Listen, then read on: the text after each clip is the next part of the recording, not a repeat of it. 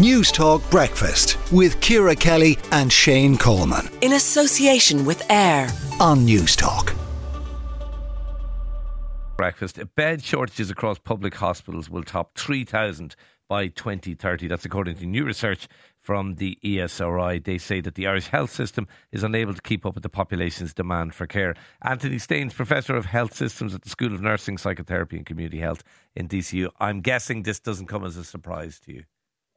No, nor to anyone who's working in the system. There's no doubt at all the Irish health services are short of acute hospital beds. That's not the only issue, but it's certainly part of the issue. One of the things that has held back the development of acute hospital beds is proposals to build new hospitals. And as we've seen with the Children's Hospital, which is amazing, but we can't do that again. We can't have that kind of fiasco of cost overruns and colossal delays again. And if we want to fix something about health services, if we decide to build new hospitals to do so, it's going to be a decade at best before we have those new hospitals in place. There's a lot of other stuff we should be doing in the meantime. We need to invest in the hospitals we've got, and that means capital investment in things like equipment, imaging, and new bed spaces in the hospitals. There's bed spaces that are not being used as effectively as they could be. We need to invest in innovation. There's loads of great innovation in HSE right now. There's a brilliant service in Donegal, has dramatically reduced admissions for chronic bronchitis to hospitals. That should be everywhere. There's another service in the Midlands which was closed down, but which was greatly reducing admissions for people with heart failure. That should be everywhere.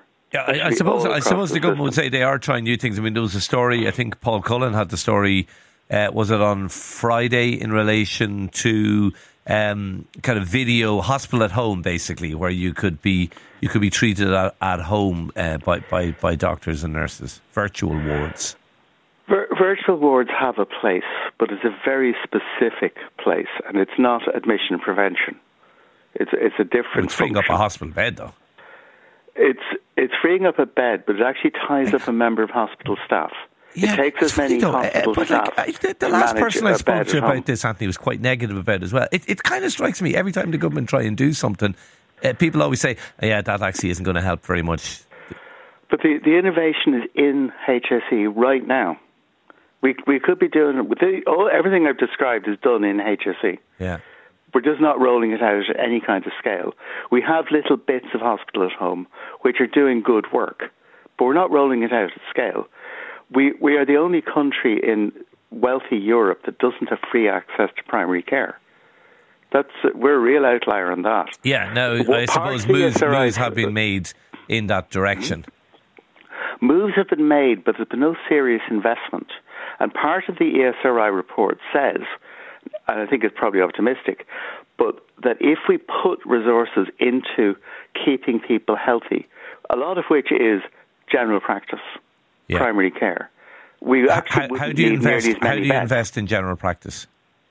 You invest in general practice by paying staff in general practice, by extending HSE terms and conditions of service to staff in general practice. That's what is done across Europe. Is it as simple as that? I mean, we hear more and more that young doctors do not want to be rural doctors anymore. They don't want to have that service where they're on call and they're the one doctor for 5 parishes or whatever. That it doesn't matter what you pay them. They're not going to do that. You've got to make it viable. The GP co-ops transformed general practice in rural Ireland, but not enough. There's a lot more needs to be done.